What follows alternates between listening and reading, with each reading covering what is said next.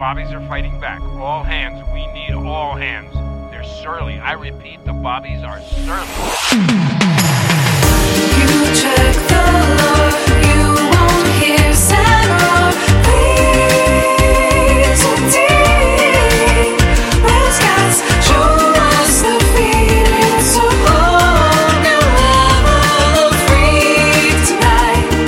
A monster of the week. Hold me. Whatever dust is in your pockets, it's just more hunter stuff. Regardless of warnings, these hunts need a new Bobby after all. Chris and Jeremy. I'm Jeremy Greer, I'm Chris Mosier. and this is Monster of the Week, the creepy but necessary podcast where Chris and I are covering every single episode of the TV show Supernatural, even the episodes where they finally make characters we don't like into something relatively significant and have fun with them, and then send them off the show. So, yeah. Oh, okay. Yay! How are you, Chris? How are things? I'm doing all right. How are you, Jeremy? I'm doing very well, my man. I am doing so well today because we got not one, not two, but three new patrons on our Patreon today. That's right. Which is wild and crazy and just amazing. And thank you guys so much. We really appreciate it. It may not be remarkable for some of those big ass Patreons out there, but for our little corner of the woods, it's extremely remarkable and nice. So I'm going to do a thing that I never really do and thank all three. So thank you, Make It Rainer. Thank you, Hersha, and thank you, Claire. I appreciate that. Thank you, everybody. That's Jeremy sent me all those earlier, and it made my day. Yeah, I was like, "What did we do? Why does everybody be nice to us all of a sudden? did we get mentioned somewhere? Yeah, somebody write an article or something. What's happening right now?" Thank you, everybody. Yeah, thank you very much. If you want to support us, it's been a while since we recorded. I feel like I'm rusty for some reason. Is this your first podcast? Yeah, I'm telling you, man. It's episode 148 or some shit. Jesus Christ! Like, but if you want to join those ranks, you get special benefits for doing so. Patrons get exclusive podcast. We just wrapped up our Cowboy Bebop series, Don't Give Up, Space Cowboy. Sometime in the next couple of weeks, we will be releasing Haunted by Ghost, and that will be starting on Hill House. And if you want to participate in that podcast, we're going to have a totally different format. We're not going to be doing it kind of scene by scene like we do the Supernatural series. We're going to be taking themes and things and talking points, and then we're also communicating with our patrons to let them send in stuff for us to read and talk about and discuss on the episodes. So if you want to do that, patreon.com/monsteroftheweek. And I'm sorry I've been talking about Patreon so long, Chris. Please tell me about all the things that have been happening in Supernatural Season 10. Okay, last time on Supernatural, Dean Winchester faced off against the ghost of Leonardo da Vinci in the Mona Lisa with the help of the nun from Legion or something like that. Meanwhile, Crowley gave Rowena the gift of a witch from the Grand Coven. That's a weird way to say that, but Crowley captured one of the leaders of the Grand Coven, gave it to Rowena as a prisoner. Rowena discovers, through this witch, that the Grand Coven has been all but destroyed by the Men of Letters. A curious detail indeed when Rowena realizes that the last of the Men of Letters is none other than Dean Winchester. And no one else. Just the one protagonist of Supernatural. Oh, it's amazing how all of our problems are influenced or caused by people that we know from the show. We are covering Season 10, Episode 17, Inside Man. This was written by Andrew Dabb. That explains a lot. This was directed by Rashad Ernesto. What does that mean? I don't know. I like this episode, my man. Like, I think it's a really solid episode. This was directed by Rashad Ernesto Green. This came out on April 1st, 2015. Dean and Rowena face off against each other. Sam and Castiel follow up on a lead about the Mark of Cain. Dean and Rowena meet. That's it. That's the entire fucking thing. Okay. Dean and Rowena meet. They've already met. They've already met one another. They've for sure already met. They've already held, like, she sent weird sex workers against him, like cursed sex workers against him, and he held a gun on her. Like, I feel like they're on a first name basis after situations like that. Yeah, it's a whole thing. This is one of those episodes. When I start taking notes, I copy and paste all of the actors and actresses' names in case we need to refer to them during the episode.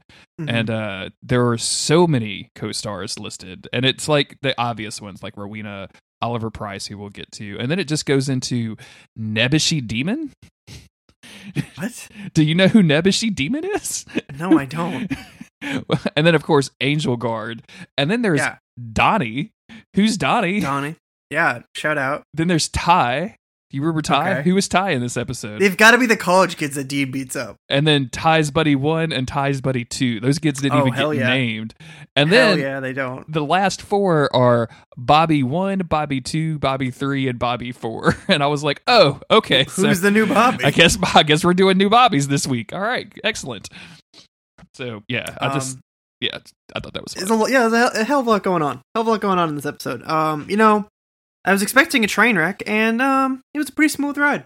Yeah, this one's good. I come around on Rowena in this episode. You're going to hear me talk about some of that stuff. I think they used her correctly. I think they finally built it up to something and did something with her. They bring back a major character that I love, and it didn't feel extraordinarily cheap. I think there's some direct emotional manipulation stuff happening at the end of this episode, but hey, guess what? I'm here for it.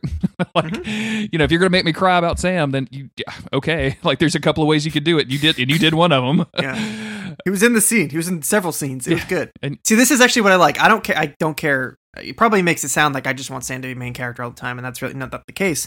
You pointed this out to me. I said something about, I said, we call Sam and Dean the boys. We call Sam, Dean, and Cass the guys, but what do we call Sam and Cass? And we call them the B plot. And then you pointed out that these were both kind of B plots, Dean and whatever he had going on, and Sam and what he had going on, and even kind of like Crowley and Rowena a little bit. It was all these B plots. Nothing was really the main focus, but it was really good. It established so much, and the boys each had something important to do, and it was good. It worked. It functioned well as an episode, and this is what I like to see. But starting things off, we're 24 hours in the future, and Sam and Castiel, I almost didn't realize at first that Dean wasn't there, are at a seance, and they are reaching out to Bobby in heaven. And that's where we get our cold open, our title card. And Bobby is chilling in his little private heaven. He's drinking some whiskey. We see his socked feet. A lot of feet in this episode, my man. He's reading about Tori Spelling, if anybody remembers that joke. And then Sam's voice starts coming through the radio. And we go back into the past 24 hours earlier, where Sam is jolted awake by Dean screaming his name. It's a lot. It's so loud. It's like Dean in hell in season 3 loud. It's so loud that it took place from like a state away, because Sam walks out of his door and then runs for 20 minutes to get to Dean's door. Yeah, he's out of breath by the time he gets there, and like you would think just the force. The volume of his own yell, Dean would have woken himself up, but he's still sleeping. He's still tossing and turning. He's doing the whole thing. Having those fucking Mark of Cain nightmares, man. This looks bad. Yeah. This is some bad shit. They showed us the feet, though. Let's just get that straight out of the way. They showed us Sam's unsocked feet. The cowards finally did it. They finally showed us what the fans have been asking for since season 1, unsocked feet. Anyway, Sam comes in head and gun first, as he likes to, into Dean's room, finds Dean like freaking the fuck out, and that's kind of it. He doesn't do anything. Yeah, he just looks at him. He's like looks at him, and he's like, and then his hair just kind of blows in the wind. Like that's Sam's move. Yeah, and then it just sort of inflates and carries him away. It's just so much volume in this episode. So it's the next morning. There's no cases. Rudy, an old friend of everybody. Pete Nerve. I mean, we know Rudy from way back. Rudy's been Carlos, a part Pete, of the show. Irv. Yeah, there was a case nearby, but Rudy was on it, and so Rudy was the first guy that said, "Kick it in the ass." I don't know if you knew that or not. Oh, that was him. That was deep trivia there. Yeah, that's deep trivia. It was Rudy. So Sam suggests, "Hey, I want to see a movie. I'm gonna go see this French movie about a mime. I already forget what this movie was called. This was a real thing, right?" If it was, I did not look it up. It was that black and white movie in like 2014 or something, or whenever this aired. It was, I don't remember what it was called. Maybe it's not The Actor, was it? No. There was a black and white movie about a mime that was out. Yeah, there was a black and white movie that was silent called The Actor. I did not know it was about a mime. That makes me want to see it even less than I did before. So that's, you feel like Dean. We all feel like Dean here. So that's what Sam says he's going to do. And then he's like, Dean, if you want to come with me, that's cool. Dean obviously doesn't, and obviously Sam is up to no good. So Sam heads out, leaves Dean at the bunker, and he goes to meet up with Castiel. Sam meets Castiel, and Castiel looks, as always, so fucking sad. All times, Castiel looks so dejected, like he's just on his last leg at all moments. I mean, I guess it's just because it was only Sam coming to meet him. Castiel looks so sad because he's homeless, because they won't let him live in the bunker. They won't let him live in the bunker. Like, there's no angel living in Sam. Yeah. Like, why won't they let him live at the bunker? They could just let him be at the bunker at all times and hang out, but they don't do that because he has stuff to do, I guess. I don't, why? Because we can't afford, Misha Collins to be in every episode is the reason. But still, super weird. I do like Sam's truck in this episode, by the way. That's very good. He clearly just lifted somewhere. It's not like, hey Dean, I'm the one who's going out, do you mind if I take the car? They showed us 18 zillion vehicles in the hangar of the bunker in the Wizard of Oz episode, and they have not shown us a single one since. I find that hilarious. Like, can they just not find the keys? Is that what's happening? So what did he do? What did Sam, did he just like walk down the street? Because I feel like they're not like on a residential road. Like, he's not within easy walking distance of anywhere. Did he call up like the bikers and they were like, Bunker Boy needs a ride. Bunker Boy needs a ride to the parking lot. Yeah, and then he just steals an old car. Like, what the fuck, dude? The biker gang must really think that the Bunker Boys are hilarious. Like, tall ass Sam, like skulking around in a parking lot trying to find a truck tall enough to disguise him from stealing it. Right? Like, he's like, Jesus Christ. You guys mind me? Drop me off here. And they're like, yeah, that's fine. And they just pretend to pull away. They just park and watch. Him, like, look at him, he thinks he's so slick. It's just one guy making a noise with his mouth, and Sam's like, alright, they're gone, alright, now is my time. Sam's looking left and right with his hands in his pocket. It's just not noticing that all the bikers are still just sitting there drinking beers, just looking at him. One guy's got a tattoo of a naked lady on his arm. Sam doesn't even notice that. What's up, Sam? So they decide that they're going to do something. Like, Sam has a plan, and Castiel is really reluctant. And then we go over to Rowena, who is looking at herself as she's naked and painting herself with these weird sigils. And Crowley barges in and is like, "Whoa!" Yeah, Crowley barges in, and then there's like a weird amount of like sexual tension. And I was like, it's because they're both very charismatic, and she was just naked. And I was like, I don't know, like, it's not written this way, but there's just some vibes going on. And I will say, I as you know, I've not been like a huge fan of Rowena. I do like them. I like them showing a naked woman. It's not just strictly for sexual gratification. Like, and this is going to make me sound like I'm super horny for Rowena right now. But like later on, when she has to like strip down and like use this as a power, I'm like, oh, they've got her in clothes. Like, this would be super dope if she went full witch and like blasted you with her weird naked sigil power. Yeah. Like, that would be super cool. Supernatural's not going to do that, right? Like, that's never going to happen. But I just like that this wasn't like overtly like male gazy. It's like, because even Crowley is like, I don't need to see any of this. And she's like, you've already seen all of it. I'm like, all right, y'all dial this down a little bit. Yeah, chill out, everybody. I thought the sigil magic stuff was actually pretty cool. Yeah. I don't know. Yeah, it just works despite the weird awkward tension in the room. We go back to Dean. He's on the phone with Rudy. He's like, Rudy, but come on. Rudy's not interested in working with Dean. He's got the case covered. Dean is, he's calling all sorts of folks looking for something to do. He's using his toothbrush in his armpit. What are you going to do? Yeah, there was a moment earlier in this episode where Sam says, stay out of my room. And Dean says, oh, yeah, don't worry about that. And now he is in Sam's room pranking Sam. Like, he's... Oh, is that what that is? Yeah. He's taping down. I didn't even realize. For all of the times that they used like their landline, he's taping down the thing so that when Sam picks it up, it won't have a dial tone on it. Like, automatically just stay hung up all the time. That's what he's doing. That's so funny. Yeah. That's a prank that like me and Dean know and you and Sam would not, because nobody uses fucking landlines anymore, right? Like, it's... And then the armpit so to the funny. Toothbrush. Like, there's a moment later where Sam comes back to his room, and I really wanted Sam just to pick up the toothbrush and throw it away and bring out his real toothbrush, because he just knows Dean so well, right? Knows. Oh man, yeah, but yeah, he's totally pranking Sam this entire time while he's trying to call and get a lead on a Kasuni. Like, what the fuck is Dean up to right now? Oh, I didn't realize that's what he was doing. I thought he was just being weird because I was probably looking down, taking notes or whatever. that is wonderful. So yeah, Dean's bored. We cut to Cass and Sam at a playground at night, skulking about at a playground at night. But they're trying to get into heaven. They're denied entry. The guard to the gate who denies them entry swaps bodies real quick, or swaps angels real quick, and then Hannah enters. I like that he says, "Please hold." Please hold. And then we get like the full CGI regalia. And then he's just like, "Hello, Castiel." Castiel's like, "Hannah." Talk about the sexual tension in this episode, huh? Yeah. I thought these two were about to make out. Yeah. And she's like, "Yeah, you can't. You can't come in here. You can't do what you're trying to do." I don't even know if they tell her what they're trying to do, but. Well, she knows. They're not having it. If fucking Castiel shows up with a Winchester, it's because they want Metatron to save the other Winchester. Like, this is just like logic at this point. And then, of course, you know, she says no, and they talk about it for a little while. Angels come out of the trees like it's fucking Buffy the Vampire Slayer to have a throwdown. And Sam pulls him away and is like, "Hey, I've got a plan B. We're going to break him out." Okay, Sam. Whatever you say, pal. We go back over to Rowena, who is needling the guy that runs Hell's Switchboard via his Microsoft Surface TM that they spend like 4 seconds showing. Yeah, I was did like, you see it kick out with the little kickstand and everything? I'm like, "Oh, y'all, go." But she wants to trace one of Crowley's calls and find out where Dean Winchester is. Dean is at the biker bar.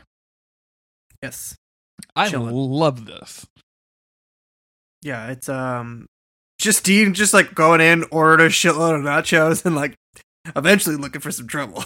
I mean, that's all he does, man. He goes, he knows the bartender by name. Like, he's like, "Hey, Dave, what's up? Give me the use," and the use is a giant plate of nachos and a beer. And look, Dave brings that shit out like he is like Dean called ahead, like Dean like called Dave and was like, "Man. Yo, what's up?" Dave is MVP, dude. Dave is. I hope Dave is okay. Dave should. I mean, like, I guess what happened to the rest of the people in this bar when Rowena shows up? By the way, like they all just disappear. Like nobody cares about that. Anyway, so there's a group of college kids in this bar, in this kind of dive bar, and they are they are hustling people for pool. And we know Dean Winchester is a great pool hustler. We know he's a great actor, and he goes over there to hustle them back. And I think this is extremely hilarious. He like spikes his hair into a mohawk. He goes over there and acts super drunk. I mean, it is hilarious. Like, Jensen sells this shit so well. Yeah.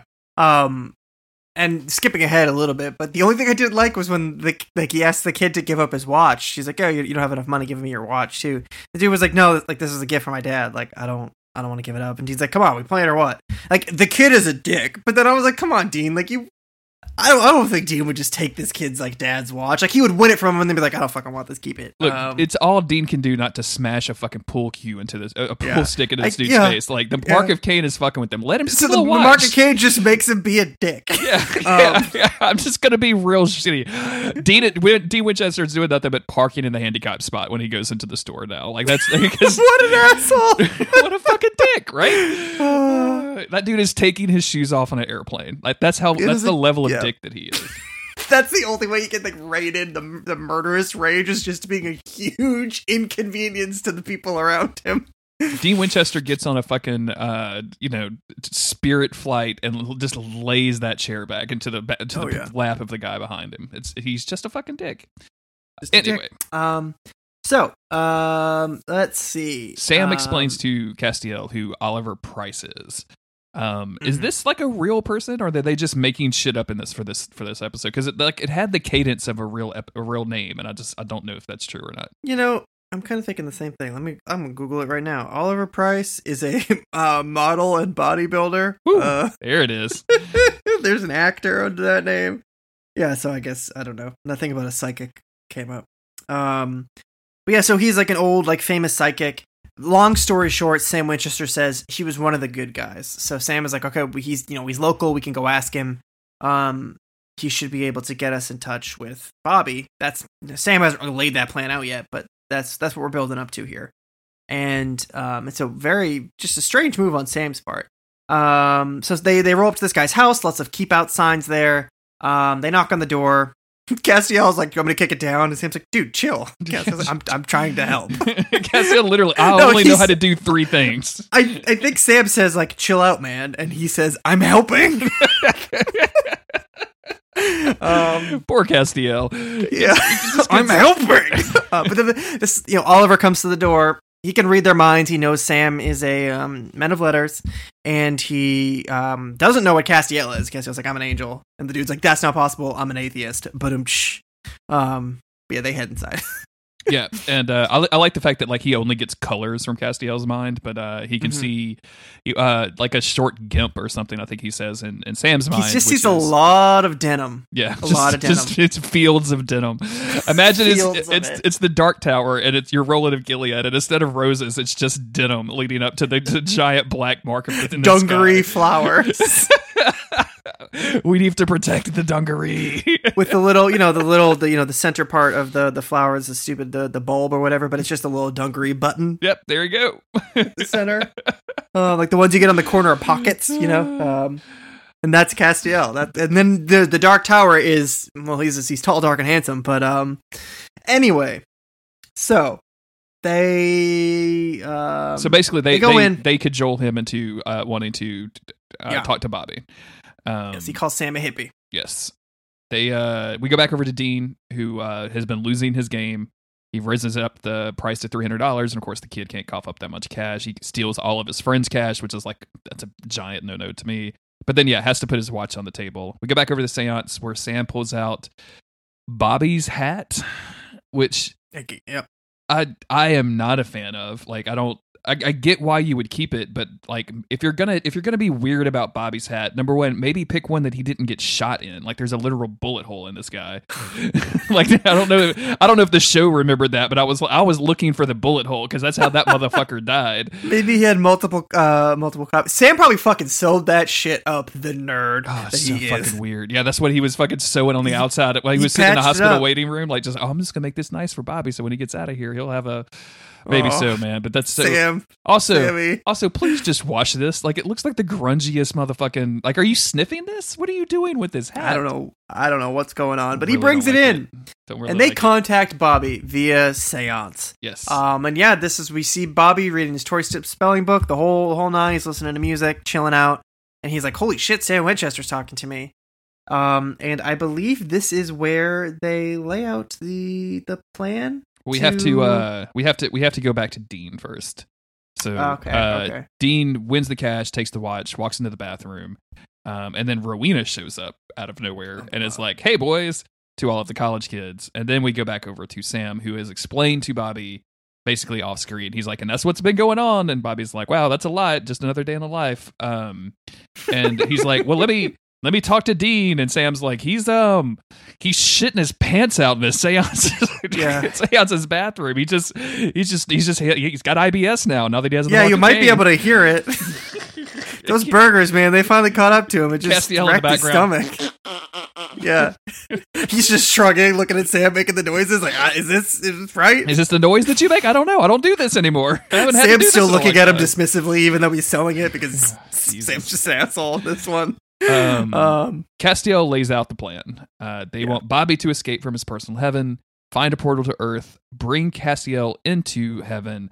They will find Metatron, and they will break him out. And of course, Bobby's like, "So if I break out of this personal heaven, nobody's going to be following me around." And like, "Oh yeah, totally, they're going to be following you around. The angels are not going to like this at all." And Bobby, this seems. Go ahead. It just seems like we're putting Bobby in a lot of trouble here. I'm going to save my comments for that, but for the end of the episode, because I have feelings about this. But I just want to quote Autumn, who as this was happening on screen, said, "What the fuck, Sam?" Yeah. Because I get it. We're saving Dean Winchester, right? Like we've got to save Dean. Dean would probably go to the end of the earth and all of the end of the heavenly realms to save Sam. And so Sam has to do the same thing. Getting in touch with your dead uncle dad and using him to spring the worst prisoner heaven has out of jail and bring him back to Earth is one of the dumbest and worst plans Sam Winchester has ever had in his entire fucking life. Yeah. A lot of people, a lot of fans will just say like, "Oh, Sam did something stupid again." And I hate that. I hate Dean gets all of the good things that people say about Supernatural, and Sam gets all of the bad things people say about Supernatural. He's just done something stupid again, and that sucks. And that's it doesn't seem like desperation. There's a little bit of dramatic irony later on in the episode, which I really did enjoy, Sam Winchester's fucking up again, and that's annoying that they can't think to do anything else with Sam. But and then Rowena revealing, oh, the Mark of Cain is just a curse, and I can remove that curse. So there is the definite dramatic irony of somebody doing something really bad to accomplish a goal, and then finding out that goal could probably be accomplished in a different way. I liked that part of it, but yeah, it kind of sucks that this is going the way it's going. Did you like it later on in the episode when the writers specifically spelled that out for you? Do they say like? Oh yeah, that like thing? The Bobby's thing is like, you know, sometimes being bad, sometimes doing a little bad to do a lot of good, but you know, sometimes the bad costs too much or whatever. Like they literally lay all of this out, but that's neither here nor there. I wish they would make Sam a little bit more desperate. I think this would work for me if he was a little more desperate. I also kind of wish... He seems very in control the whole time, so it's like, okay. He seems very cold and like, this is my plan, this is what I'm going to do. And to be honest with you, since he killed Cain, Dean hasn't like Dean's in trouble, but he's not break Metatron out of heaven in trouble just yet, right? Like we're not... I don't feel like it seems like Sam is jumping ahead of this problem, and like maybe he's right on that. Of like, I got to get ahead of the Mark of Cain before it gets real fucking serious. But I just like, this seems like such an overreaction. And I'm not dogging Sam.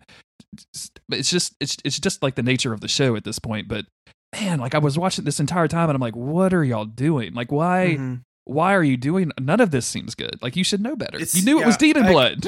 Like, there's right. It's called Dean in Blood. There's some stuff that I like that they do with this a little bit later on, but I wish that they had like more of a concrete plan where they're like, we can bind him with this thing and we know it's going to work. Yeah, and exactly. Like X, Y, Z or whatever. I mean, again, they do some cool stuff, but I wish that Sam had done a certain thing at the end of this episode. We'll get to it. So where are we at? So Bobby says after he hears this plan, Bobby's like, hey, do you guys have anybody else that can do this? Because this does not sound good. And they're like, no, it's just you. And he's like, okay, cool.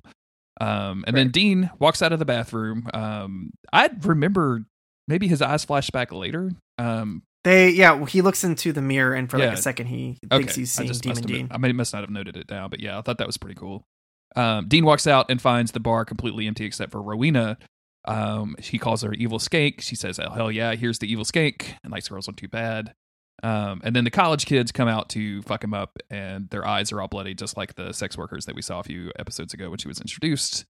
And Dean lays one out, grabs a pool cue, and is about to stab him when he realizes like all of the bad shit he did for the Mark before and stops himself. Mm-hmm. And then Rowena tries to cast her spell on him by like using like the marks all over her body to blast him. And cool effect. It does purple, it's a very cool effect. There's a big weird flash and smoke thing. Yeah, like this. Mm-hmm. But it doesn't do anything to Dean. You know, he flinches away from it, but there was no impact. And so now he's got her at knife point, and I guess he doesn't kill her. And again, I don't want to sound too horny, but I can't help but think if she had taken all her clothes off to use all of the sigils at one time, it would have worked better. So I was like, wait, why doesn't Dean kill her? It's because she's like, oh, I'm the only one who can like fix those dudes, so you should probably not kill me. So I guess Dean doesn't, because the next time we see Rowena, she's just gone back to hell. And she also tells him that she's there to save Crowley. And basically save Crowley's reputation, and because she's Crowley's mother, which Dean did not know. Like, what the fuck are you talking about? Yeah, Dean is just very good. It's like, why is this my life now? Like, this is just me stumbling into places and getting into the weirdest fucking trouble ever. So we cut back to Bobby. He's instructed to look for Heaven's escape hatch, which is some goofy ass shit. So it's something that shouldn't be there, is how Castiel describes it. Bobby finds like a silver thread in his rug, and he pulls it up, and it reveals like a secret like hatch. And it's like, this is heaven, and y'all got a secret hatch in the wall. Like, this is some goofy shit. I know, sure, that's how it's manifests itself to Bobby. That's a way that he can understand it. It's just, it's very, very silly. I have one question for you, Chris Mosier. Mm-hmm. Where's Ash? That's, I was thinking, like, ask Ash to do this. Like don't make it Bobby. What is that? We don't care about Ash. Yeah, nobody cares about Ash. He'd be so down to do this. Like, he would probably like enjoy all of the consequences. He could work his way around that. Like, let Bobby live his goddamn life in heaven, like reading his book and drinking his whiskey. Jesus Christ. But where is Ash? Bobby walks out into a hallway full of very similar doors to his. They all have versions of Robert Singer written on the door. including a couple of Robertos and things like that. Because heaven is in alphabetical order. Of course. It's the best way to sort people. Fucking supernatural, man. Billions of people, Chris, that happen. You know, we're just all going to put all of the Robert Singers in this one hallway and have a guard, a literal guard. Like, what? Don't even get me started on the angel walkie-talkie that happens later. Jesus fucking Christ. Imagine introducing heaven into your show and then removing anything interesting about it. So fucking, you know, when heaven had a jail, I was like, oh, okay, I can see like the weird, like heaven's jail has a ring to it, right? Mm-hmm. Like that's a place I would go in Diablo 3 and like fight a guy. Right, but like now we're in the hallway of Robert Singers, and I'm like, well, Diablo 4, you're not really doing it for me now. I don't like that. You're running out of ideas. Oh shit, it's silly. So yeah, he's got to go to a room with like the number 42 on it, which I looked up. It's like I thought it was a real like number of death, but it's just something from Hitchhiker's Guide. Yeah, it's the meaning of life or whatever. Like it's the he's got to go and open that door. I don't even know if he does that here because we cut back to Rowena, who is back in hell, and she's slicing herself up, and then goes to see Crowley and is like, "Look what Dean did to me," and we're like, "Girl, you didn't do that." I love how dismissive Crowley is in this scene of her is very very nice because I complained a lot about the last episode where she's like, yeah, I'm being passive aggressive or I'm being manipulative. That's what I'm going to do. And he was just kind of checked out. Here he seems like he wants to get a little bit of his old evil back. And it's like he's just very dismissive and like, I have them exactly where I want them. Like, of course, you tried to kill Dean. And let me guess, nothing happened because it's almost like he's protected on high by something. Like, what are you doing? And I think that's when he tells her about the curse. And she says, oh, I can, that's just a curse. Like, I can remove that. Yeah. And I was like, holy shit. I actually legitimately was like very excited when she said that. Because me too. I might have seen this episode. This whole part of it is so fuzzy. I know I keep saying that like every episode. I did sort of remember the scene, the pool scene, so like maybe I have, but this I didn't remember at all. So when Rowena said that, I was like, fuck man, like that is actually good. If I had known what they were building up to with her, this would have worked a little bit better. But regardless of any missteps or how it felt so far, that moment was good. It's like we've introduced this character, we've given her a side arc that we haven't really enjoyed, but now regardless, it's paying off in a big way of her saying, I can get rid of the mark. It's just some bullshit. It's just a curse. It's an old curse. It's the first curse, but it's just a curse, and I can get rid of it. You know, I'll figure out a way. And I love that the villain getting rid of the Mark of Cain because so then she can kill Dean. Like that is just perfect for me. It works so well. It just falls in line with everything. Yeah. And then even though I think Sam is doing something really silly, and I don't like that Supernatural is like making him the butt of the joke again almost. I like the dramatic irony on play there because of like, hey, we're gonna do this big thing to save Dean, and secretly, the audience now knows there's actually a way easier way probably to have it fixed. I love it. I'm really happy that this paid off this way. It's very satisfying. But this conversation doesn't stop there. It continues with her being like, you need to go get revenge to Crowley. Rowena tells him like, you need to go deal with him, and he's like, you're nobody. Like. Yeah, nobody gives a fuck. Yeah.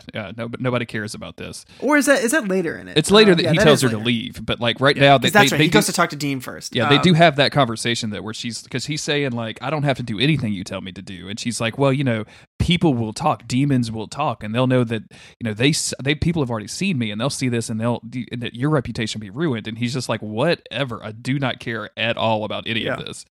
So now all the Bobbies break out of heaven. That's where we are. And because obviously Bobby was like, oh, I'm gonna create a distraction and just I guess open up the doors to all the other Bobby Singers and ask them to help me. Did you there's a couple of things I like about this scene where the guy is like the angels come out and is like, I just need you to return to your personal heavens in a quiet and orderly fashion. And then Bobby says something like, oh yeah, why are you the boss around here? And then all of the other Bobbies are like, yeah, like just ready to fucking riot. I just found out I'm in heaven.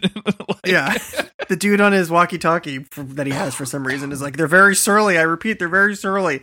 There's just a whole mess of Bobbies. It's a whole mess of Bobbies. But regardless, he makes it to the door and he's able to let Castiel in. Did you see the Patty Stardust, Bobby? No, I didn't. Autumn made me rewind it. There's a guy, and she told me actually not to tell anybody about this, but oh well. Here you go. But there's a guy. There's like a redheaded dude in this scene that's wearing like very loud, like 70s style British clothing, and it's like, which is just very Patrick Stardust. Yeah, like it's just very definitely. So, I had that picture of him as my background forever. On my phone. Yeah. When I was, it's a great picture. When I was looking for that screenshot that I sent you of You Still Late today, I stumbled across a screenshot of him having his head shaved, and I was like, wow, this was not a good look for you, my dude. Anyway, Bobby opens all the doors. He goes and finds Castiel. He opens it up, and that's it. Yeah, room 42 opens the gate. Cass slow-mo jumps into heaven. Bobby wants to know what the fuck is going on with Dean. I actually skipped a scene because Crowley does go and talk to Dean before this. And there's not much going on there. They're just both in the bar. Hop back over to Bobby. Yeah, he's let Cass in. Cass slow-mo jumps in. I don't know why it was slow-mo, but whatever. Bobby wants to know what the fuck's going on with Dean. Castiel admits, yeah, Dean actually doesn't know what's going on here. And Bobby is immediately like, holy shit, the Winchesters are at it again. The Winchesters are doing their dumb garbage poo-poo brain stuff. Have you guys even seen season 4? What is wrong with you? Have you guys seen... Oh my god. And the writers are in fucking... Like, apparently they don't have a writing room, but the writers are just jotting this shit down or writing in their notebooks and just going, yeah, this is a fucking good idea. Yeah, that's good shit. That's good shit. What if one of the brothers goes behind one of the other brothers' back? That's good shit. When they did it to save him. He was doing something bad to do something good. What if that would happen? Oh, it's fucking dude. Oh my god, I'm so fucking hard right now. So... Cut back to Dean and Crowley. Dean's like, dude, I didn't fucking slice up Rowena. I don't give a shit. And then Crowley tells Dean, hey, yeah, the mark can actually be removed. It's a curse. My mom told me. And Dean's like, well, yeah, well, my dad works for Nintendo, and he says that you can get banned if you don't let me play. He said you can play as Luigi in Zelda. That'd be a much different game. Real small point here. Crowley's drinking like one of his fruity mixed drinks, and it's got a pitchfork in it instead of an umbrella. Very small, cute little detail. Fun. I like that. That's fun.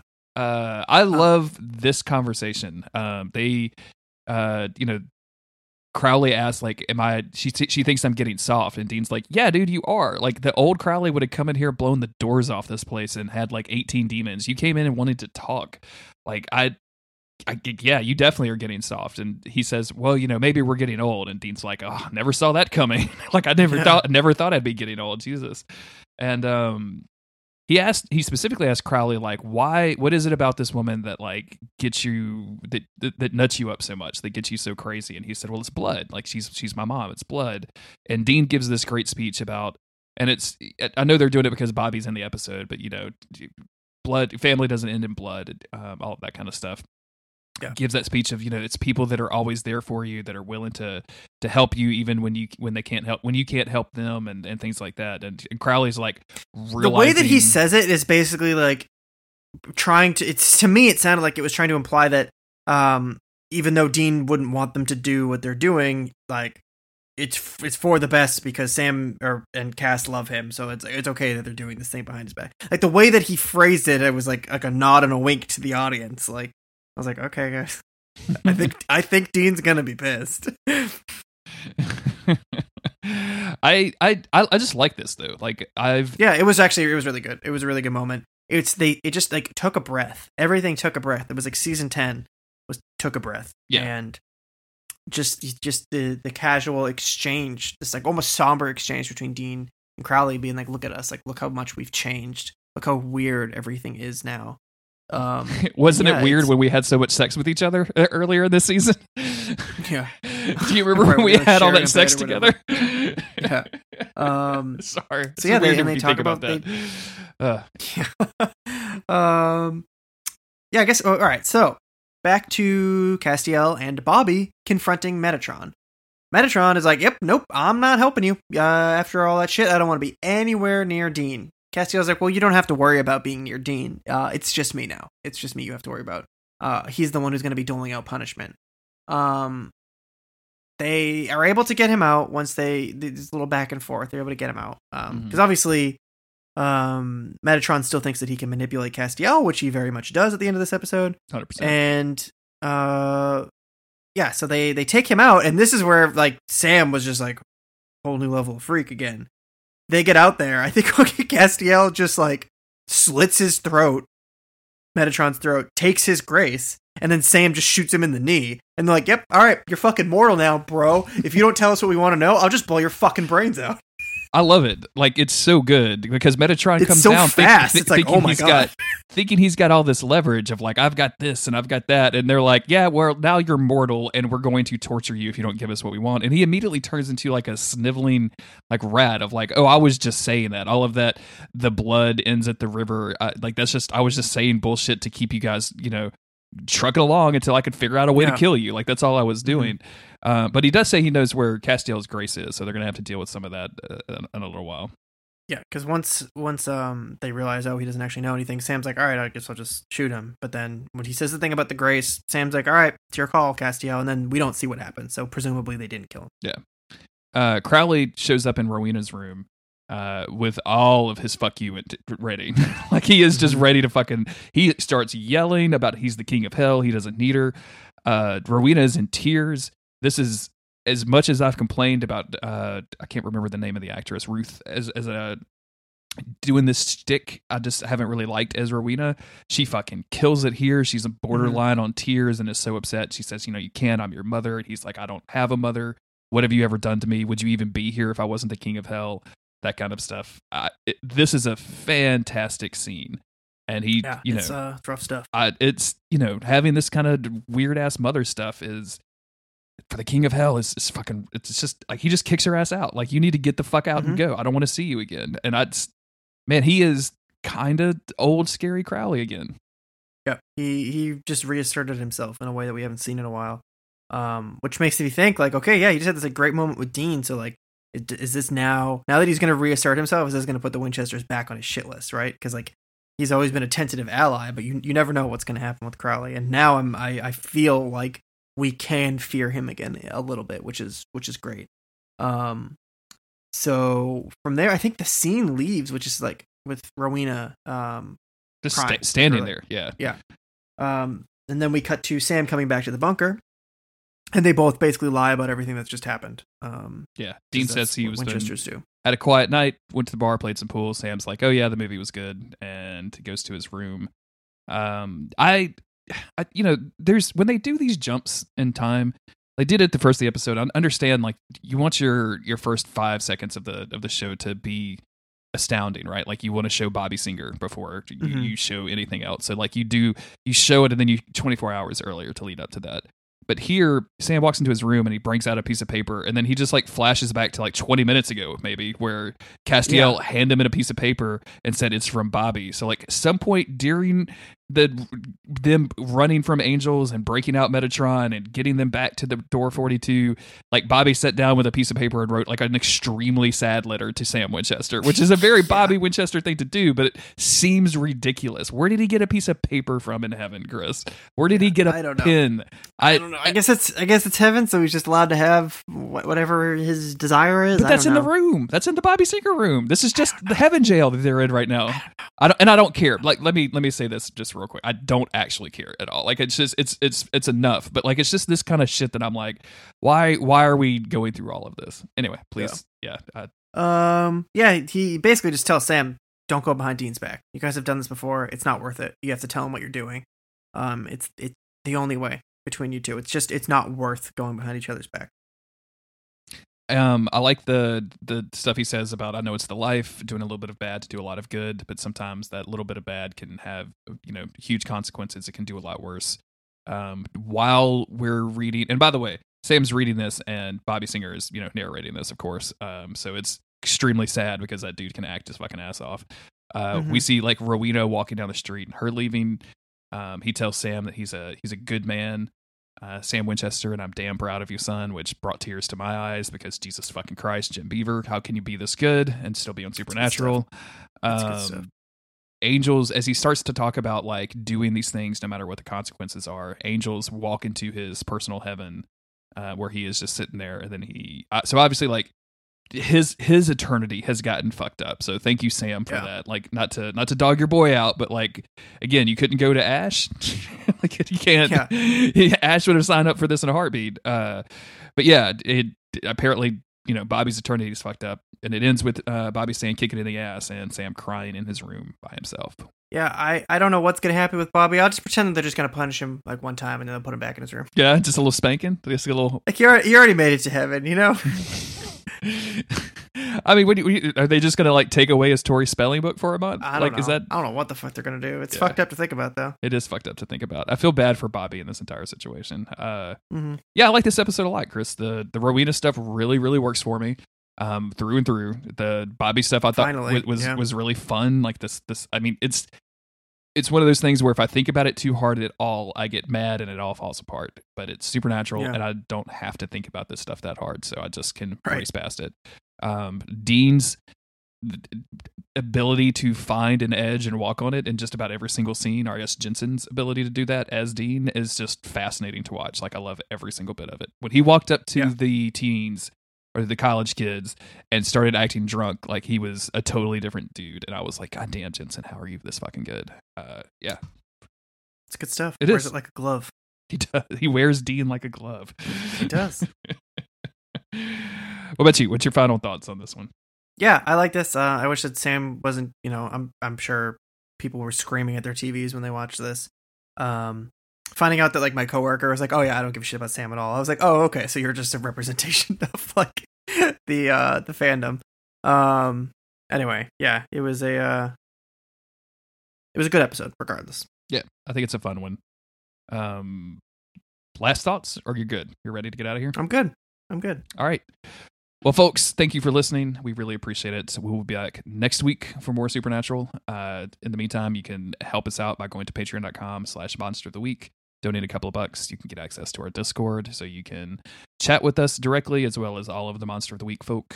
They'll get some really, really good people in there, and a couple of bad eggs like Eric. There's you also get access to the exclusive podcast that we do for stuff like Cowboy Bebop, the Witcher book series, and we're about to start Haunting of Hill House. So check that out. It's all good stuff. If you want to talk to us, the podcast is at MOTWcast. I am at JG Greer. Chris, you are at Local Bones. You can find links to all of that and merchandise, including shirts, stickers, Manford gear, anything that you could possibly want that we have thought of and put on a store at monsteroftheweek.cool. Be sure to check out thinkyface.cool, our weird emoji podcast that is both funny and scary. And yeah, we will be back next week with I didn't have the right link up, and I'm just going to edit all of this out. We'll be back next week with this is boring. Felicia Day returns as Charlie. Oh, all right. Bye, everybody. Goodbye.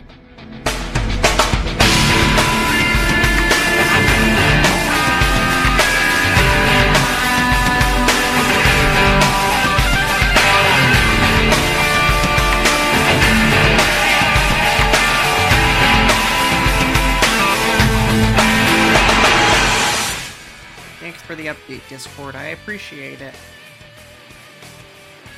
Oh, hello there. Oh, hello. Hey, you can hear me, huh? I can hear you. I got you in both ears. I got you in both ears. Is that different? I always got you in both ears. Yeah, I always have you in both ears, too. And the back of my mind. And the bottom of my balls. Whoa! How are you, Chris Measure? I'm doing all right. It's windy as hell here, Jeremy. I heard. We had a nor'easter, as they call it. There's a large tree down in my backyard. Thankfully, it didn't land on anything, so I don't give a shit. Are you going to have to go out and chainsaw that bad boy up? My dad'll get the chainsaw at some point. We'll go out there. I'll take care of it. Come on, dude. Get that chainsaw out. You know you want to do that. I don't own a chainsaw. I'll just independently. Really? I thought when you turned like 25, someone just handed you a chainsaw. That's how it worked for me. I have all of my dad's old tools. They get the job done. I have an old tape measure. I have an old screwdriver. All sorts of screwdrivers. I got a couple hammers. What else do I need? A chainsaw, apparently. What's the most expensive tool you've ever purchased with your own money? Oh, I don't know. I've purchased tools for my father, but I've never purchased an expensive tool for myself. What's the most expensive tool that you own from your father? I don't know. I got a sweet hammer, maybe. I don't know. I have no clue. I don't have any power tool. No, I do. There's a drill. I think I have a hand-me-down drill somewhere. Is it a hand crank? I don't know. I just always borrow his shit. That's fucking hilarious. How are you, Jeremy? I'm doing well. I got the job fever, so you know. Oh, yeah, the job fever. I forgot what it was because you told me, you were like, you sent me some job thing, and I was like, well, what is that? And then you told me what it was. Yes. And then I forgot. It went out of my brain. I bigger fish to fry. You know, probably some anime news in my head or some bullshit, right? And then you changed. I just heard my own voice on your microphone. Did you? That scared me. Can you hear it now? Huh. Hello? Can you hear me? I can hear you. Can you hear yourself? I can. No. Okay. But it definitely did something weird, and I don't know what that was. Sorry, I was moving some stuff around. I'm sorry. Okay. Please continue about your job story. Job thing, yeah. So job, and then you went into the Discord and started changing everybody to jobs. It's true. And I was like, "What the fuck is Jopper 1 and Jopper 2? Like, what is this? I don't understand." I'm looking around, everybody's confused, asking me what the joke is. I'm like, "I don't know what the joke is." And then I was like, "Oh wait, I think it's a ska thing." Yes, that was my favorite part. It's not a ska thing. And it's a K-pop thing, which we only found out today. New person in the Discord told us, and it's jumping and popping. I don't know what popping is, but it's that. Your microphone is making so many strange computer noises, and I don't know what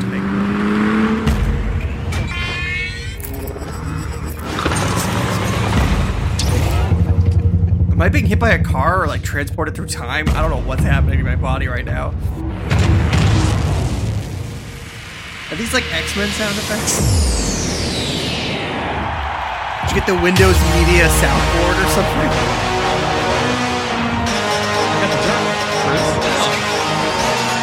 I don't even care, young and rooted terror stage. Left to the right, we gon' make it. Did you hang up? Oh, you're playing a song. I can't really hear it. Oh, well, this is no fun if you can't hear it. I gotta figure it out. It's just cutting in and out every 2 seconds. I was just hearing sound effects. Then I heard them singing, but it was I'm worried that me saying what I'm about to say is gonna like get us negative iTunes reviews, but I don't think I like K-pop very much. I don't think that's a bad thing to think, right? I don't know, because anytime something is trending on Twitter, it's like I'll click on it to see like, oh, what's this? Like, what's going on? Mm-hmm. What is this term in relation to? And 9 times out of 10, it's K-pop fans either like doxing somebody. I don't think they have the ability to dox anybody. As I say that, I'm probably gonna get doxed. Or sure, yeah, yelling at people saying this isn't my fault, or K-pop stans did not cause this problem that's happening in the world. I don't know. It's just a lot of negativity, mm-hmm. and it fills up every hashtag. So I finally was like, all right, I'm gonna listen to BTS because they're like the super popular one. They're on SNL, so like they're Americanized, I guess at this point. Like it's like mainstream over here. That's what I thought I was just playing, by the way. So I may not have been though. I don't know. So I, me and Jess put on one of their videos, and we were like, "Holy moly, this is really weird and bad." But because they were like half rapping, like insane, like 1990s NSYNC dance moves. It was like really weird to watch. And I was like, okay, obviously that was just a weird song. Like, you know, we're not the target demographic, anyways. It's just a weird song, whatever. We picked a different video, and it was like the exact same thing. And I was like, man, I don't understand this at all. A lot of, like I said this in Discord earlier, a lot of times I'll listen to something and so I can only speak for the one band. I can only say for BTS, a lot of times I'll listen to something that's super popular. I won't like it for myself, but I go, okay, yeah, I get it. I get why like kids would be into this or whoever. But I listened to this and man, I didn't get it. It's obviously it's a cultural thing. So I can't claim to know, but it was weird. And I'm afraid I'm not a fan. I was thinking about this the other day of like I don't remember where I saw it, but somebody was like had this expression or this phrasing on something of like every time an adult gives a child advice, they're just trying to. It's all through the filter of like their failed dreams. Mm-hmm. What you really need to do is this, so that you could have been the thing that I wanted to be when I was your age, before I got off it or aged or whatever. And I was thinking about that in terms of music, of like how often we can people like are like, oh, this new music sucks, it's not like the old shit. And it's like, no, it's not that the new music sucks, it's just different. Like you're bitter and jaded and shitty now, and you've already had all of these emotional connections, and these kids are finding these emotional connections for the first time with shit that you don't like. And like, that's not a bad thing. It doesn't even make the music bad. But boy, does it make me not like a lot of music nowadays. Now that I'm an emotionless husk of a person, I don't like as much music, new music, as I used to. Yeah. I'd say for some reason at this point, a good like 50% of the modern music that I listen to is in Japanese. So it's not like listening to something that's in a different language was the factor in it, I don't think. But I to me, it was just, yeah, this sounds like what my sisters grew up listening to, which I was never super into. Sounded like NSYNC B-sides, you know? Like I loved the big hits, Backstreet Boys and all that crap, because I was in 5th grade. But, you know, the deeper cuts, maybe they weren't as good, and that's what this reminded me of. So I hope that we don't get burned at the stake for saying this. If you're into K-pop, that's totally cool. Don't worry about it. Do you think there's a lot of crossover in Supernatural and K-pop? I think so. I think there's a huge crossover, yeah. Really? Why? What gives you that? Because it's all like Tumblr fandoms. By the time I kind of was getting off of Tumblr, I was like 22 or 23 when I stopped using it. The like K-pop thing seemed like it was like really starting to like pick up steam, and I would see a lot of that everywhere. And I just whatever. There was one band, I don't remember what it was, that I liked one of their songs. It was an all-girl group. But one of their songs that like popped up in some video, whatever. So me and Steve were both like, "Oh, this is a really catchy song. We like this." And I think I don't even know how to really. It was just like a sugary pop song, and I think that's kind of what I assumed K-pop was, like standard pop music, like I'm used to, but just in Korean. And the genre has changed, and it probably is just a more modern genre that I'm not familiar with. Like regardless of like where the pop music comes from, it's probably just a style of pop music that's now popular with kids that I have no bearing on, and I'm just hearing it through this lens of something that I don't understand. So yeah. You know, maybe I ought to give it a fair shake, but I got a lot on my plate, you know? You got a lot of shit to do, Chris. You got a lot of shit to listen to. You got a lot of games to play. You got a lot of TV to watch. You got infinite things that you could be doing besides forcing yourself to listen to something that doesn't like really attract you on the first blush. Like that's right. A zillion things. Right. Like, there could be infinite material out there for you to spend your time looking at. So yeah, please don't bomb us with reviews or negative reviews. If you like K-pop, I'm sorry, it's not. I apologize. It's okay. I've listened to.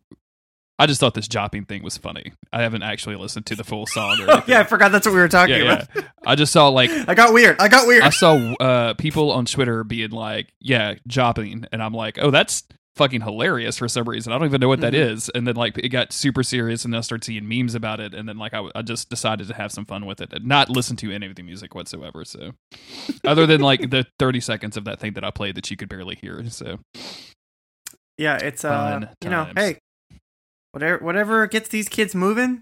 Okay, just don't be mean to anybody. Yeah, stop being mean to people online. I see you kids out there on Twitter, because we're all on the same social media platform, and when things trend. That's a lot of what I see is people being mean to each other. We should be a little bit nicer. How often do you look at the trends on Twitter, Chris? How often? I like every day. Like I get really bored looking at Twitter. Okay. And like when I have downtime, like I'm just scrolling through Twitter, and like no, like everybody's like still posting about like Bloodborne or something, and I'm like, that's cool. I'm gonna go to just see what's happening in the world or what's happening on Twitter, and I click on a thing for 3 seconds, and it's always people being mean to each other, or always somebody just like viciously dunking on somebody else. Usually the person deserves it, but I've now started just feeling icky and bad about everything. So maybe I should stop looking at trending stuff on Twitter, because people are really mean. People can be super mean about a lot of things. People take a lot of pleasure in cutting each other down, which is not a new phenomenon, but it bums me out a little bit sometimes. I'm wandering down a dark path. I didn't come into this podcast with dark energy. But here I am. Well, you know, you let me go fuck around with my audio settings for a while, and then I played you bad K-pop, and then I just put you at too much, and now I'm like, ugh. I've really jopped up this podcast, Chris. I'm really sorry. Man, you gotta jumping and popping is not something that I'm capable of with my old man body. No, I couldn't lock and pop, much less jop and pop. Like I'm not gonna be jop and pop. Yeah. That's the double pop. Like you gotta jop it and lock it, and then pop it, and then pop it again, and then pop it, and then jump, and then jop. Then you got to do it all over again. So and then you got to jop. Have you ever known any dance moves? Like, did you ever learn a named dance move? I mean, we did like the Macarena when I was little, but that doesn't really count, does it? Well, I guess, it's a line dance. It was like it was like a thing. It was just like a thing that people did. Yeah. It wasn't like a, I don't know. 'Cause there's like little things like that, but, no, I don't know. I did really like to dance when I was young, like jump around and like be energetic. And then I started being depressed and I stopped dancing. Oh, no. So I don't think I learned any, any dance moves. I mean, like there was like the worm, stuff like that, the robot, very simple things. Things that you've seen in 80s like movies that you can do to be funny. Exactly. Yeah, yeah. Exactly. I tried to floss the other day and I did it for about 2 seconds. I did it correctly and then I screwed up. Oh, no. Lost a lot of confidence in that one. Who was this? Who was the audience for this? Was this in the mirror for Chris Mosier? It was Jess. Jess was there. Okay. I think she takes pleasure in my my dancing failings. That sounds like a TikTok account that needs to happen. Autumn's been telling me that you and Jess need your own lifestyle brand. Like she wants you guys to have like a lifestyle brand magazine. What does that mean? I don't mean. She just saw those pictures of you and Jess that y'all put on Twitter of the pumpkins, and she's like, "Look, that's lifestyle. That's lifestyle. Yeah. These two people need to teach people how to live." And I'm like, I don't think that either one of them want to ever do that. We were just very prepared to take that picture. You guys spent a lot of time and effort making sure that pumpkin was lot of time and effort. I was like, we took this pumpkin pic a few years ago. There's a big ass pumpkin out there right now. Let's take a picture with it. Let's duplicate it. Let's get the sequel going. Yeah. The Pumpkin Cinematic Universe. So everyone can see how much I've aged. You haven't aged that much. And really, you actually haven't. Like, I was looking at that. It didn't look like you had aged that dramatically to me. It's because I am older, but my beard is thinner right now. And I've lost some weight. So I think I look slightly... Like, so for all of the gray... There was a little bit of narrowness, which is hopefully working in my favor. I had a guy come over to my house today to install satellite TV. Oh, okay. And he got out of the truck and like walked over, and I like shook his hand. He's like, "Hey, man, I'm Brandon." I was like, "Hey, I'm Jeremy." And it was all I could do. Like, I had to physically stop myself from saying, "Dude, you have a fucking beard," because this guy had a fucking beard. Like, it was, and you could tell. Like, you know how when you see a guy that like obviously takes care of his beard, and I don't know how to do that. Uh-huh. Like, you've seen the facial hair that I grow. Like, this is it for me. Like, I don't even consider this a beard. It's just like just fuzz on my face. But this dude like oiled, coiffed. Like the whole nine, like it was. If he doesn't take care of it, his wife does it for him because it looked real nice. Yeah, and it was all I could do not to be super fucking weird and just blurt that out. You're like swooning. Yeah, yeah. Like why am I I don't want to be like I'm not attracted to your beard. I'm just impressed by it. You're impressed by it. Yeah, yeah.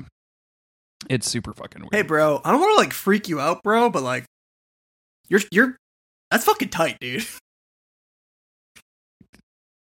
Sorry, I got a weird text. Yeah, yeah, absolutely. Dude, are you still Lake? Is that your beard? Are you still Lake?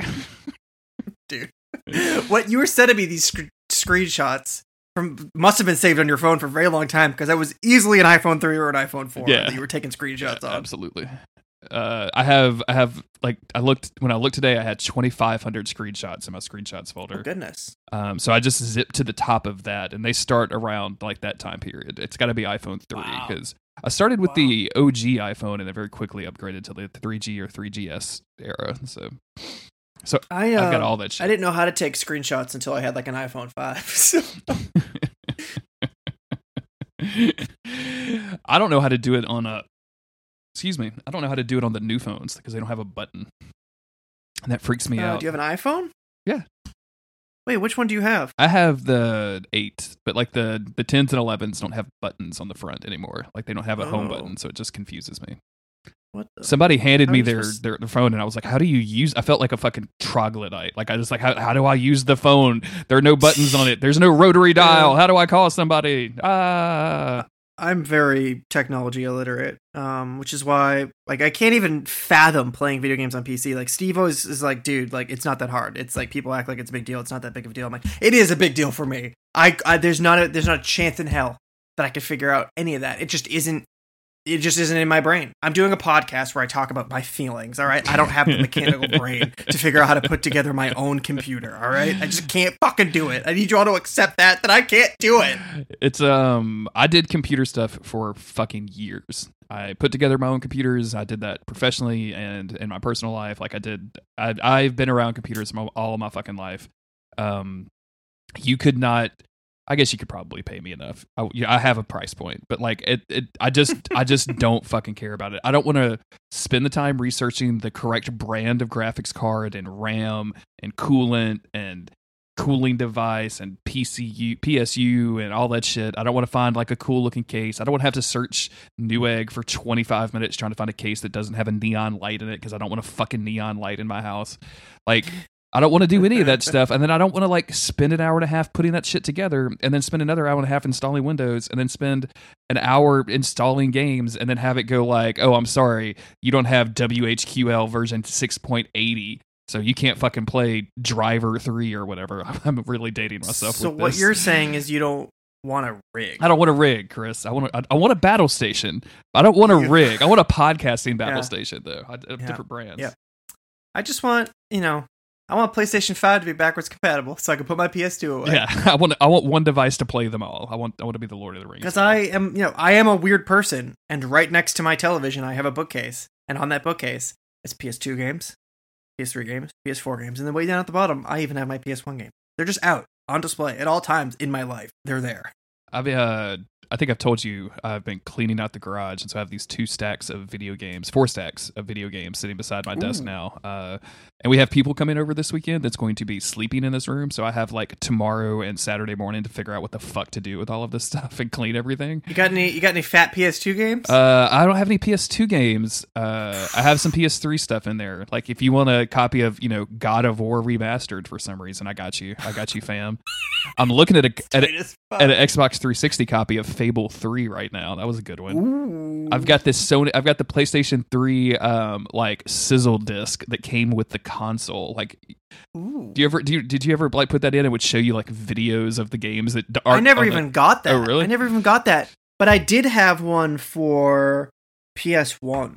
When we got our PS1, it was basically for my sister because little baby shithead Chris wanted an N64, but he had no say in the matter because he was like 5 and my sister was like 26 and had a job already. So she was like, I'm purchasing this for the family. She wasn't. She's 6 years older than me.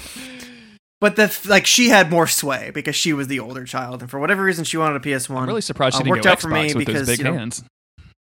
This was before Xbox. If we knew there was a larger option, I'm sure they would have gone for it. But... yeah, we got a PS1, but I don't know if we got any games for it. We just had the demo disc that came with it that had Parappa the Rappa. Might have had Tomb Raider 1 on it. I don't remember. There was some underwater scuba diving game that was scary as fuck. And then just like a bunch of like sizzle reels for like weird games. There was a tank game on there that my dad liked a lot. I wish I could find that disc, but I don't think I would even know where to start. But anyway, showing off the true capabilities of the PS1 on that thing. Yeah, 4,000 Marios, right? Didn't they show that at one point? Like a bunch of Marios running around the screen. Yeah, something like that. Yeah. Look how many Marios we could put somewhere. I used to steal PlayStation 1 demo disc for magazines at stores. That's my confession. I just rip open that plastic, put the disc in my pocket, and just walk away like I was a fucking crime lord. Sam, you was a bad boy. I was. I was evil. I love demo disc, man. I wish they were still demo disc, and there kind of is. Like for the PSVR, you can download. It came with a demo disc, and then you can actually download other demo disc as a digital like thing. Like it's not like 8 things that appear on your home menu. It's just one, and then you can select from the 8 things that. And then once you like open up the UI or whatever, it's really weird. Interesting. Yeah, I have a few demo discs for PS2, from PlayStation Magazine. Yeah. That I was going through all my old magazines recently. I had them in a box for years and years and years. And I cracked it open. I was looking through them, and I found a couple of discs. One of them, I thought it had Final Fantasy X on it, but it has just like a video about it on there. One of them is like the worst shit ever. It's like Mary-Kate and Ashley, fucking some random like Nickelodeon cartoon that's not even on anymore. Like it's some hot garbage. But the other one's got some good stuff on it. I had one that I played over and over that had like the first. No, it was a walkthrough for the first area in Eco. Nice. And I watched that all the time, and that's what made me buy that game. because I was like, I'm very familiar with how to get through the windmill section of this game, so I want this game. And I was able to play the Shadow of the Colossus demo. I don't have that, though. A friend of mine had that, where you get to climb up to the top of the hidden tower using like the glitch, and then there's the headless girl up there. It was very, very exciting stuff. Oh yeah, dude. I went to like 2 different stores looking for that magazine. I paid for that magazine. I didn't go back to my criminal ways. I paid for that magazine and I brought home the demo. I was so excited for it. Oh man, that stuff was so good. I had a demo, like a shareware copy of a game called Carmageddon, which all you need to know about Carmageddon is in the title, right? Like you're in a car and absolutely. It's Armageddon. The humor was so edgy. They would give you a bonus called a cunning stunt bonus. Yeah, but basically you just ran over with people, but it was just the first level and that's all you needed because you could just run over people constantly. And I was, 10, then I was like, hell yeah.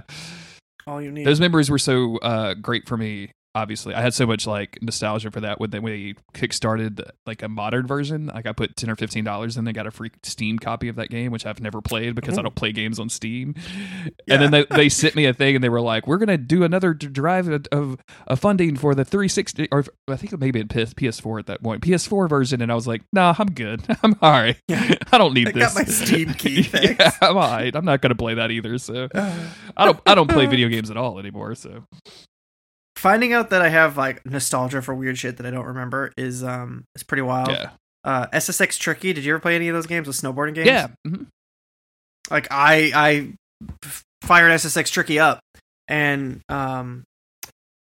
it blew my mind that I knew all of the stuff that the announcer was saying, all of the little like quippy one-liners that the characters in the game say, like the sound effects. Like I couldn't play the game for shit, but all of that stuff was like ingrained into my memory. It was crazy. Like I know I have nostalgia for Final Fantasy, stuff like that I'm like still a big fan of, but I did not realize how much of this random game was in me. I know it was a pretty popular game too, so it's not like I'm the only one who played it or anything. Yeah. It's just like you don't think that memories from a snowboarding game are going to stick with you. Yeah, there's some stuff out there where I've like turned it on and been like, oh wow, and then you're like, oh wait, this is just fucking terrible and bad. The internet was swept with nostalgia when Disney started doing all of their weird old movies. Like people were like, oh, these are all the shitty movies I watched as a kid, and I'm like, yeah, you shouldn't remember that. Like, why did you watch them so much? That's weird. We watched a lot of Disney Channel original movies. Because on the Disney Channel, there's like no commercials for anything that's not Disney. So it's just like you're constantly inundated with it. Which they still, I think that could be wrong. But in my memory, they're taking commercial breaks just to tell you about the other shows that are on. Sure. And that's it. But every month they would come out with a new Disney Channel original movie. It would be like the first or last Friday of the month or something like that. And they would just advertise it to you day in and day out. And when you're a kid, you're not watching too many different channels. So I would see these commercials for, Johnny Tsunami 8,000 times. And then that Friday comes, I'm like, well, I got to watch this fucking movie. I got to know. It leaves you with such a cliffhanger. I got to know what Johnny's up to. Yeah. I never did a lot of the Disney stuff. Like I think I experienced that through my sisters. Like my little sister got into a lot of that stuff. I was always more into the edgier cartoons, like the Transformers and shit like that. Of course. I watched Beast Wars a lot. I know Beast Wars, school. Yeah. Beast Wars was legit. There's also a PS1 game that was very bad. I have seen footage that comes up on a lot of like bad video game podcasts and YouTube channels because it's so terrible. My friend got it, and like because he had like an allowance system. I remember him explaining this whole thing to me, like how his mom would give him like points towards that he could spend. I was like, dude, what? My mom gives me like $1 a week if I do all my chores. What is this shit? Which was not even true. I like never had an allowance. They would get me stuff. It wasn't. I was spoiled, but like I never got like an actual allowance. Like cash. Yeah. But yeah, and then I finally got that game too, and I couldn't. I don't think I beat even a single level. Oh wow! Also, I was discovering that through like cheats, I beat every level in Tomb Raider 3. I beat all of Tomb Raider 2 way back then, but Tomb Raider 3, I guess I don't know what my deal was. I used the cheat code to unlock all levels and then just beat them in a random order. Like I finally got good enough that I could go back to the second level and beat it or whatever it was. But I eventually, like, I remember finishing the last one and being like, oh wait, okay, I've done all the other levels. That's it. Like I beat the game, but like I didn't really beat the game because I just did it in some random ass fucking order. Like the second level I beat, I think was the last level. So, because it's probably some like quick little like I don't know thing, but then like I watched the credits. I'm like, how'd you get there, Lara? What happened? Did you ever get paid for grades?